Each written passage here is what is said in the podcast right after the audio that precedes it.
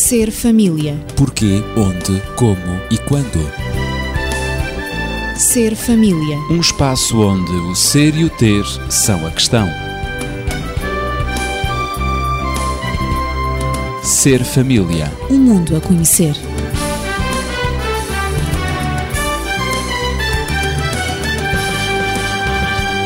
Existem muitas formas de definir o que é a sexualidade, assim como muitas formas de expressar essa mesma sexualidade. No Ser Família de hoje, vamos falar sobre a importância da vivência da sexualidade na família. Recordo que estou acompanhado de Daniel Esteves, médico e terapeuta familiar, e também de Natividade Lopes, na pedagogia. E a primeira questão neste tema sobre a sexualidade na família é que melhor definição pode ser encontrada para esta frase, a sexualidade no contexto da família? Dr. Daniel. Temos que pensar, em primeiro lugar, naquilo que o homem é como ser individual. E realmente o homem poderia ter, assim como aparece noutros elementos da natureza, noutros seres vivos, outro tipo qualquer de capacidade procriativa. Mas o homem tem uma capacidade procriativa que está sempre dependente da junção de dois sexos. Mais, o homem poderia ter, portanto, a capacidade procriativa dissociada, por exemplo, da questão do prazer. Mas no não entanto, está. mas não está. Não está. Sabemos que existem centenas de terminações nervosas localizadas estrategicamente nos órgãos sexuais e cuja função é fundamentalmente a capacidade de gerar prazer àqueles que participam nessa atividade. O que quer dizer que a sexualidade, quando envolvendo, portanto, duas pessoas de sexos diferentes, é perfeitamente natural e, digamos, que o resultado direto daquilo que é a própria natureza. É uma expressão da natureza. Poderíamos dizer, acrescentando aqui um fator mais transcendente e acreditando que fomos resultado da criação divina, não é mais nem menos do que a expressão do plano de Deus para o ser humano. Portanto, a sexualidade insere-se nesse plano, a sexualidade insere-se na vivência da dignidade inerente ao ser humano, a sexualidade será, como alguém terá dito e muito bem, um cimento, porque a sexualidade não deve ser exercida fora do contexto das emoções, fora do contexto dos afetos, mas deve ter a capacidade de aprofundar e, de uma forma correta, expressar esses mesmos afetos.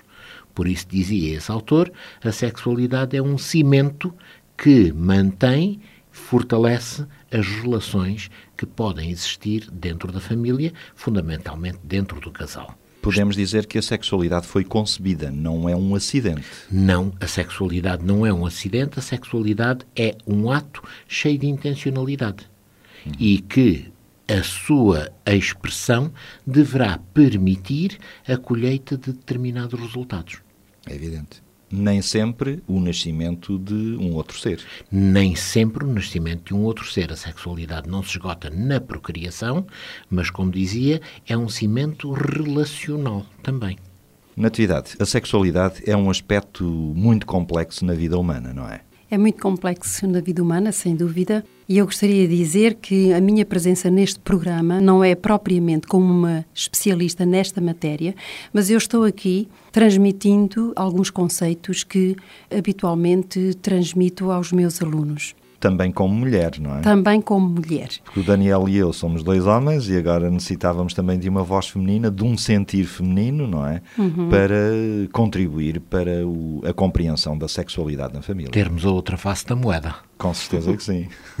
diz, diz. Então, continuando, a maneira como eu explico aos meus alunos a sexualidade, é evidente que procuramos sempre definir eh, os conceitos com os quais estamos a lidar, que desejamos transmitir eh, aos alunos. À partida, a sexualidade é um aspecto complexo da nossa vida, da vida humana. E, por outro lado, também, nem todos estão de acordo com a mesma complexidade e nem todos estão de acordo com a definição da própria palavra sexualidade. Há muitos seres humanos que banalizam a sexualidade, não Sim. E como há um desacordo neste, neste aspecto, eu procurei, digamos, uma maneira muito simples de fazer chegar aos meus alunos a compreensão desse de um conceito tão complexo como é, efetivamente, a sexualidade. Então, complexo eu, e sublime. E sublime também. Hum. Eu defino-a como sendo uma necessidade de receber e de expressar afeto e contacto necessidade essa que todas as pessoas têm e que, por sua vez, traz sensações de prazer e bem-estar para cada um, cada um de nós, seres humanos. Portanto, esta é a maneira de lhes fazer compreender que a sexualidade não é apenas sexo, é também o toque, é o abraço, o gesto, a palavra que transmite prazer às pessoas e que todos temos antes mesmo do nascimento, no ventre materno, quando somos bebés e durante toda a nossa vida. Portanto, conforme vamos crescendo, descobrimos também o prazer provocado pelo contacto sexual através dos estímulos ou que provocamos em nós ou com outras pessoas. Esta forma de expressar a sexualidade junta-se às outras maneiras de contacto que vivemos desde bebés, gerando assim a sexualidade adulta. Explico-lhes também que a sexualidade é influenciada por múltiplos fatores, como Tais seja como? a cultura, sim, não é? A cultura em que fomos ou que somos educados, em sentido lato, quer a cultura familiar, quer também a social, é evidente que influencia os nossos comportamentos e as nossas atitudes face à sexualidade. As normas culturais do grupo e da sociedade, é sobretudo as normas de pessoas significativas para nós, não é? Os nossos pais, Sim os nossos professores é? em relação a eles, não é? Incluindo quer os grupos de pertença, quer os grupos de referência. Ora, estas influências são extremamente importantes porque nos afetam de uma forma efetiva. Real. Não? É? De uma forma real. Uhum. Mas sem que tenhamos disso uma consciência muito clara. Portanto, nós estamos a absorver, digamos, no comportamento dos adultos, em relação aos mais jovens, eles estão a absorver exatamente as atitudes e os comportamentos dos adultos em relação à sua sexualidade, sem que disso tenham uma consciência muito clara. E depois também, por último, refiro-lhes que a época e o lugar em que vivemos também é um fator que influencia. Por exemplo, têm existido mudanças nas regras de namoro. No meu tempo, não é, como professora deles, as regras de namoro não são... Duas ou três gerações antes, namorava-se como... diferentemente. Exatamente. A valorização da virgindade, não é? Também um outro valor que efetivamente teve uma mudança completamente oposta. A intimidade entre pares, a compreensão do próprio amor, não é? Que hoje é tão difícil de conceber, não é? Essa compreensão. Portanto, eu acho que a coexistência de várias formas de encarar a sexualidade está relacionada com modelos culturais que influenciam as nossas atitudes e, por sua vez, também os nossos comportamentos. É. Refiro-lhes ainda, para terminar, que a sexualidade é um aspecto da nossa vida que não controla controlamos completamente. E é importante que eles saibam isto, para evitar muitas vezes os sentimentos de culpa. Portanto, a sexualidade é possível... não pode ser controlada a 100%. Ah, não. Portanto, os é impulsos possível... sexuais. Será? Os impulsos sexuais. Portanto, é possível controlar o nosso comportamento sexual. O Daniel, como médico, mas... já vai dizer mais alguma coisa, com certeza. Mas isso não impede que possam existir desejos sexuais que não queremos ter. E é por isso é que eu digo que não podemos controlar completamente a nossa sexualidade a compreensão da sexualidade através da educação sexual, que é isso que nós fazemos nas escolas, quer para os mais jovens, quer para os mais adultos e, e também no contexto familiar, pode contribuir, na minha opinião, para a vivência de uma sexualidade em família sadia e promotora de felicidade e, por sua vez, de equilíbrio psicossocial. Portanto, isto é resumidamente a maneira como uhum. eu tenho transmitido Abordas aos meus alunos o... quer a definição da sexualidade, quer depois também a, a importância não é, na vida humana. Daniel, então qual é a importância da sexualidade na relação do casal? Primeiro aspecto, gostaria de dizer que a sexualidade não se pode nem nunca se deve esgotar apenas na sua componente biológica. Isto quer dizer, é um não é apenas importante. um impulso, sem dúvida, claro e se fôssemos pensar naquilo que Freud procurou apresentar, estaríamos perante instintos, instintos esses que seriam impossíveis de controlar e, se uma vez não fossem satisfeitos, poderiam deixar marcas deletérias bastante graves. Isso é portanto, é reduzir muito, não é? É, é reduzir muito. A sexualidade, portanto, não é apenas um impulso de natureza biológica. A sexualidade tem que ver com a nossa identidade E desde criança que a pessoa se desenvolve num meio em que a sexualidade também existe. O bebê tem sexualidade, envolve, respira, contacta com sexualidade, porque é também necessário que ele desenvolva a sua identidade, quer como rapaz, quer como menina, e isso é também o resultado de uma componente sexual. Quando se chega ao casal, necessariamente que se vai expressar tudo aquilo que sejam as experiências anteriores. Mas, cá está, um aspecto muito importante que muitos sexólogos dizem que o principal órgão sexual é o cérebro.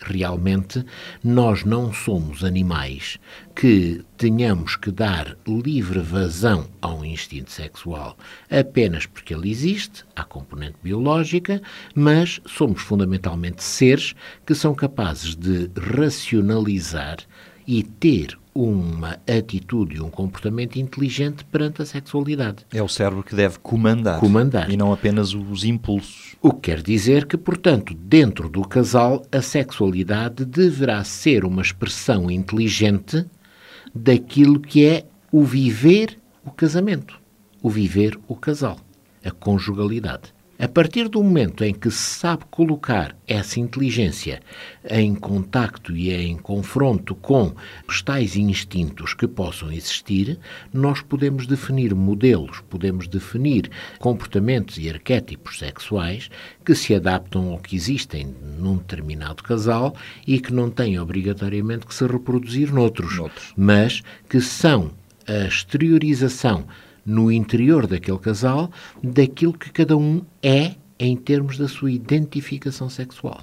E como e assim, se harmonizam também. Exatamente. Agora vão ter que fazer a sua caminhada de harmonização. Exato. Por esta razão também é que nós dizemos que não é necessário que haja experiência sexual prévia para que depois se possa, de algum modo, criar uma vida equilibrada no campo da sexualidade. Prévia ao casamento. Prévia ao casamento. Exato. Antigamente havia muito essa ideia sim, sim. de que o homem tinha que, eventualmente, ter já experiência para que pudesse, entre aspas, educar a sua esposa, porque a esposa era ingênua, inocente, inexperiente. coitadinha, inexperiente, e agora ela precisava de aprender com o homem. Não, de maneira nenhuma, e isso não é mais nem menos do que uma fantasia muito, muito pouco interessante e que apenas servia para sustentar, entre aspas, direitos indevidos para a parte masculina e que não eram aceitos na parte feminina.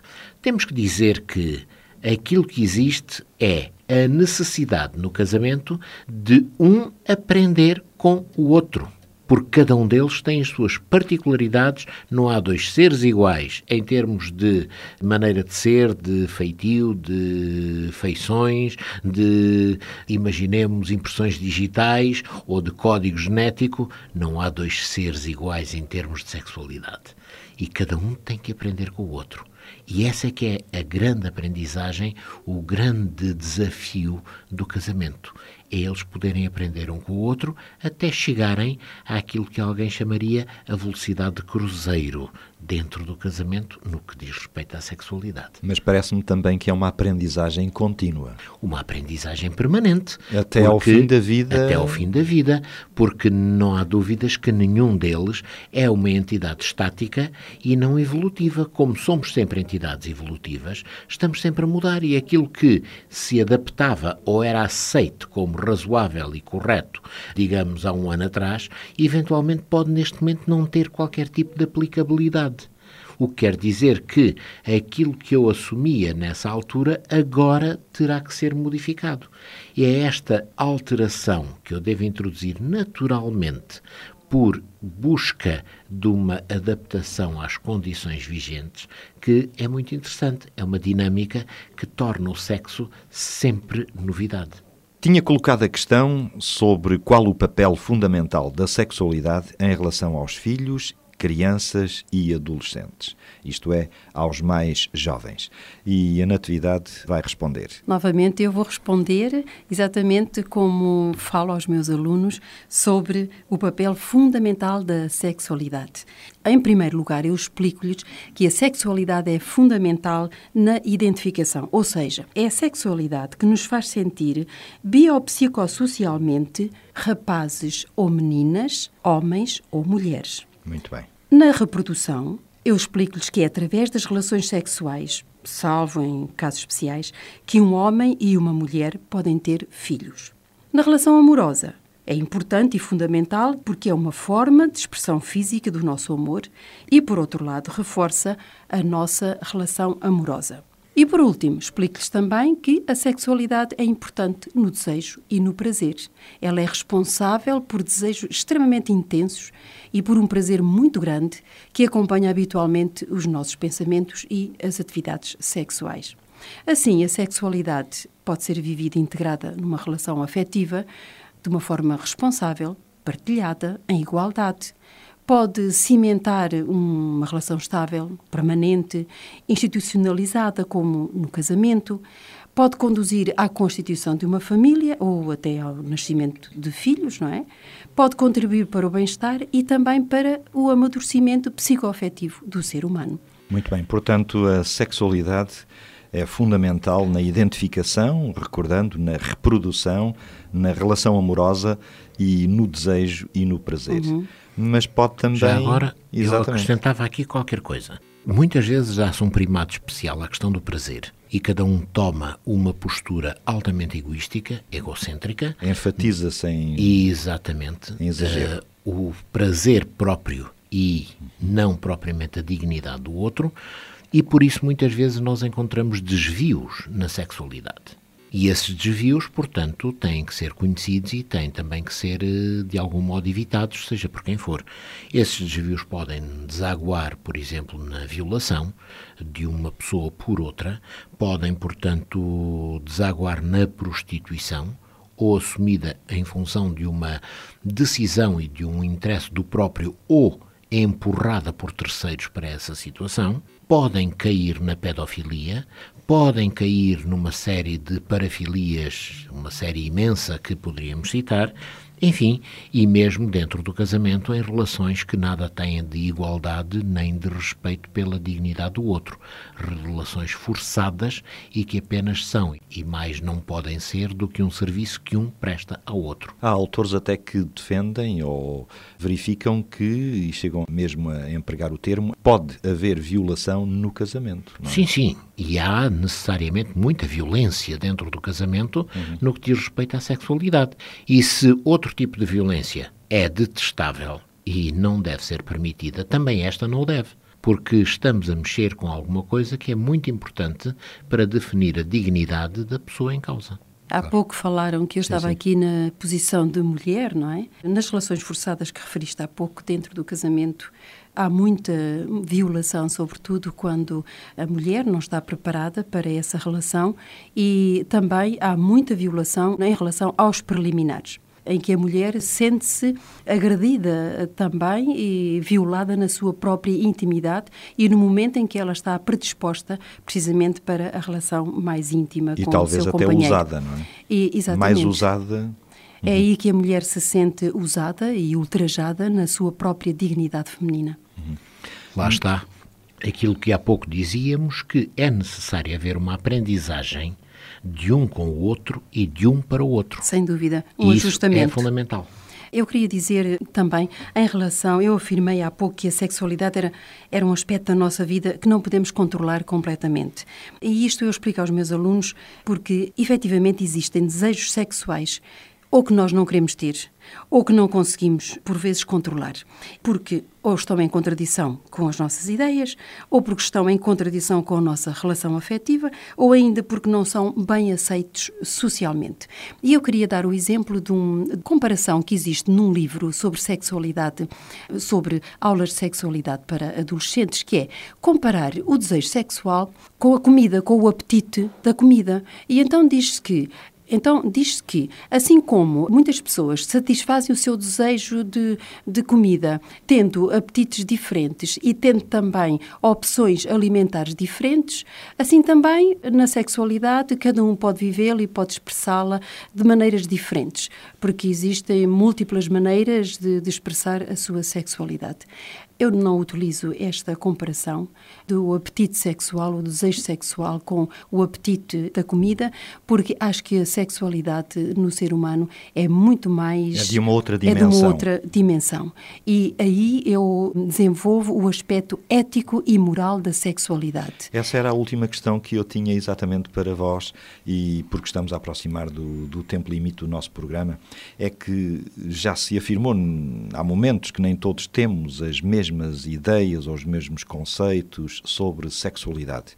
Nem todos os seres humanos hum, estão em sintonia nesse aspecto. A questão que eu coloco é: será que se pode falar numa ética ou numa moral sexual? Ou, ainda por outras palavras, como articular a sexualidade e a moral? Daniel.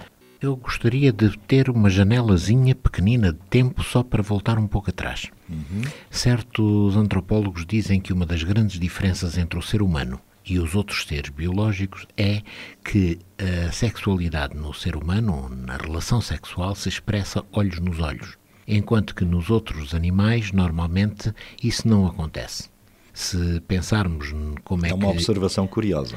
Como é que eles realizam, portanto, a sua relação sexual, os animais normalmente não têm essa capacidade de estarem em posição que se dediquem a visualizar a olhos. Exatamente. Uhum. Isto pressupõe, portanto, que a nossa sexualidade deverá assumir um patamar muito superior na medida em que estamos a tentar entrar e contactar com aspectos muito mais profundos da natureza do outro.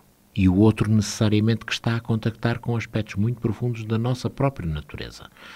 Isto faz com que a dimensão da sexualidade vá, como dissemos também já, muito para além da esfera biológica e entre, portanto, numa esfera muito mais transcendente. Ora, sendo assim, também e vamos agora à questão da moral, não podemos assumir que se procure difundir uma certa cultura em que se diz que a sexualidade deve ser amoral. E o que é isto de ser amoral? Não ter moral inserida no seu seio. ausência de. ausência de moral. Portanto, quando pomos a moral, poderíamos dizer então há a sexualidade que é moral e há a sexualidade que é imoral. Mas agora vem alguém e vem alguns que dizem não, senhor, a sexualidade deve ser encarada de uma forma amoral, para que não haja juízos de valor. E eu pergunto-me se, olhando olhos nos olhos, eu não estou a ser obrigado a ter juízos de valor sobre a dignidade da outra pessoa? Necessariamente que sim. E quando eu penso na dignidade, eu tenho que pensar que realmente não pode haver expressão sexual que não tenha em consideração ética, que não tenha em consideração moral. Não vou dizer que a moral é universal. De maneira nenhuma. Ela estará dependente dos meus próprios valores, das minhas experiências, da minha cultura e de muitas outras coisas. Mas que não posso dissociar uma coisa da outra, ai, para mim isso não cabe, não há essa latitude no campo da sexualidade. O ser humano, sendo um ser moral, nunca pode praticar atos amorais. Julgo eu, e não, não sendo filósofo, não sendo filósofo, não é? Mas dentro dos conhecimentos que todos temos na nossa cultura geral, julgo que é um raciocínio absolutamente lógico e óbvio. Porque a moral é inerente a cada um de nós, é a capacidade de nós próprios julgarmos os nossos e os atos dos outros. Claro. Então, todas as esferas da minha vida têm que ser morais. Como seres racionais, não posso morais. assumir que haja conhecimento amoral, não posso assumir que haja política amoral, não posso assumir que haja comportamentos amorais, não posso assumir nada disso. Em todos eu tenho que introduzir a moral. É. Eu diria que também não pode haver educação amoral. E precisamente na sexualidade tem que haver essa educação moral da sexualidade da criança, porque isso vai determinar a forma como ela, criança, ou mais tarde o jovem, irá aceitar o seu corpo sexuado e viver a sua sexualidade. Sem dúvida. Esse é o tema que nós iremos provavelmente ainda desenvolver na próxima semana, porque o nosso tempo infelizmente esgotou-se e eu lembro que estive à conversa com Daniel Esteves, médico e terapeuta familiar, e Natividade Lopes na pedagogia, neste programa Ser Família sobre a sexualidade na família. E recordo também que pode contactar-nos para colocar as suas questões, dúvidas ou mesmo fazer comentários e sugerir outros temas para o telefone 219 106 310 219 106 310. Voltaremos na próxima semana e desejo que tenham uma harmonia total e perfeita no seio familiar. Até à próxima semana. Ser família. Porquê, onde, como e quando. Ser família. Um espaço onde o ser e o ter são a questão.